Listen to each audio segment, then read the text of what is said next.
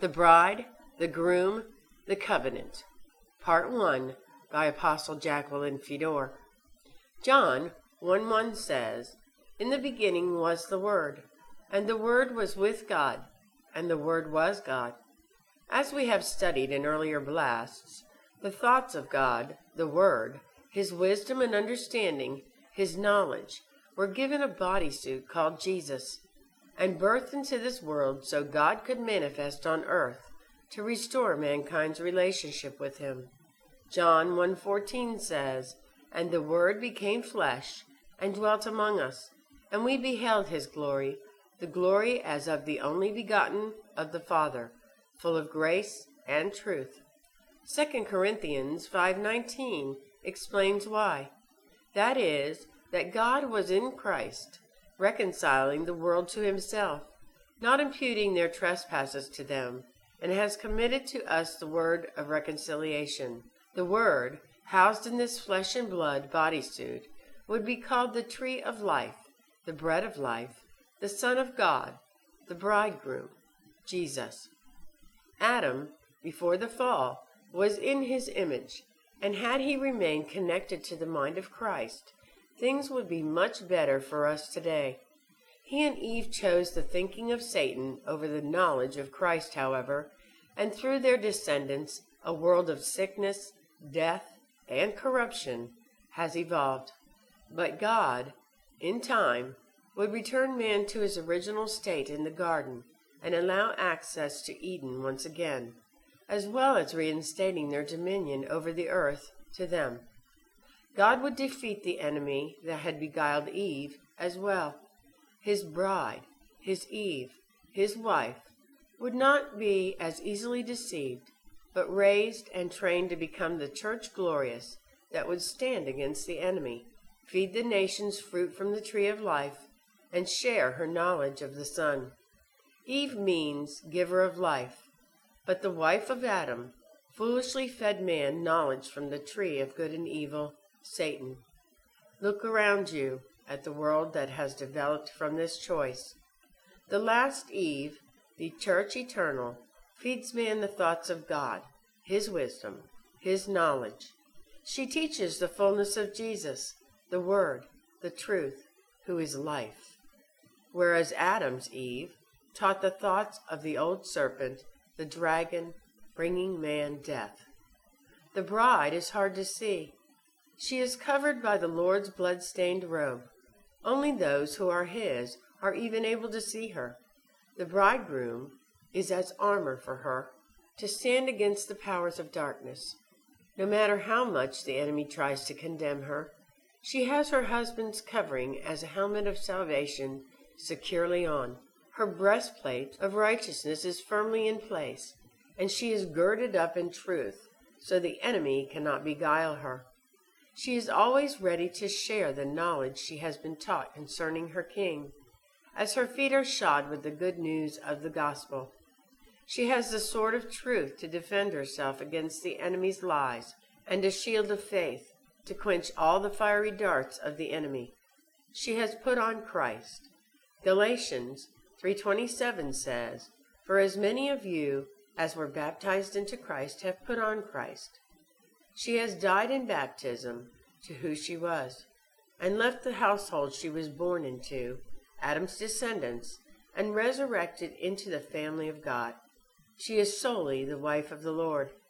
Romans 6 3 through 5 says, Or do you not know that as many of us as were baptized into Christ Jesus were baptized into his death? Therefore, we were buried with him through baptism into death that just as Christ was raised from the dead by the glory of the Father, even so we also should walk in newness of life. For if we have been united together in the likeness of his death, certainly we also shall be in the likeness of his resurrection. She is not recognizable to the world, as she is a new creature, in the spiritual image of the Son. 1 Corinthians 15:49 says, and as we have borne the image of the man of dust, we shall also bear the image of the heavenly man. She is dressed in light, illuminated by the word, no longer naked in the supernatural, or exposed to the powers of darkness, as they cannot understand the light. She walks a path that they cannot comprehend. Her ways are not understandable to evil thinking. She is a child of light, the bride of the light, the bride of Christ. John 1 5 tells us, And the light shines in the darkness, and the darkness did not comprehend it. Her ways are not the ways of the world. The world does not understand her. This place of honor was offered to her at salvation, and after submitting to being prepared as the bride, she is sealed as his through communion, and the marriage is consummated as they sing together afterwards. Why as they sing together? Psalms 22 tells us, The Lord enthrones or inhabits the praises of his people. The word inhabit in the Hebrew dictionary is 3427 in the Strong's Concordance and can be translated dwell, remain, settle, marry.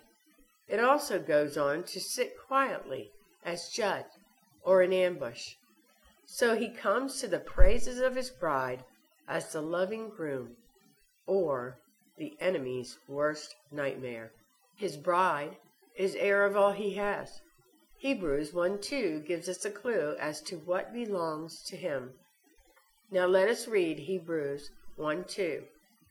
Has in these last days spoken to us by his Son, whom he has appointed heir of all things, through whom also he made the world. The family is a joint heir. The children are heirs as well of the family's kingdom. Romans 8:17, and if children, then heirs, heirs of God, and joint heirs with Christ, if indeed we suffer with him, that we may also be glorified together. So how do we enter his covenant and be an heir of all things? We must first be baptized into his name, so as not to remain a part of Adam, and to be born again as children of God. Only those that have taken his name in baptism can walk in the authority of the family of God. We do not want the titles Father, Son, Holy Spirit, but the name that is above all names, the name of the bridegroom, Jesus. Acts 2:38 says, Then Peter said to them, Repent, and let every one of you be baptized in the name of Jesus Christ for the remission of sins, and you shall receive the gift of the Holy Spirit. Note his Spirit comes as a gift after baptism. Much of the traditional church refuses this gift, however.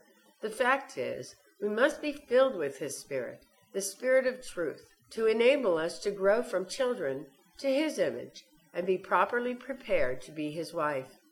John 14:26 says, "But the Helper, the Holy Spirit, whom the Father will send in my name, he will teach you all things and bring to your remembrance all things that I said to you.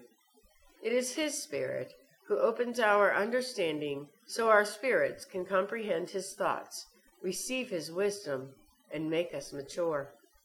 John 14:17 through 18 says, The Spirit of truth, whom the world cannot receive, because it neither sees him nor knows him, but you know him, for he dwells with you and will be in you.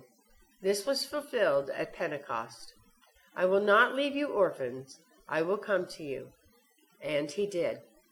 1 Corinthians 2:13 says, "These things we also speak, not in words which man's wisdom teaches, but which the Holy Spirit teaches, comparing spiritual things with spiritual."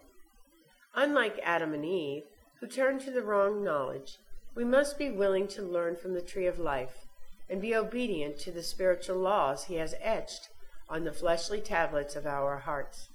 We will grow in the knowledge of him, begin to walk in his ways, and as we unite with others like us, a body is formed that he can once again manifest through as the body of Christ, as the groom, to destroy evil and create all things new. It is Christ in us that will create the new heaven and new earth. Colossians 1:27 says, "To them God willed to make known what are the riches of the glory of this mystery among the Gentiles, which is Christ in you, the hope of glory. 2 Peter 3:13 says, "Nevertheless we, according to his promise, look for new heavens and a new earth in which righteousness dwells." For a deeper study of this material, please refer to the series God has a Plan in our archives to be continued next week.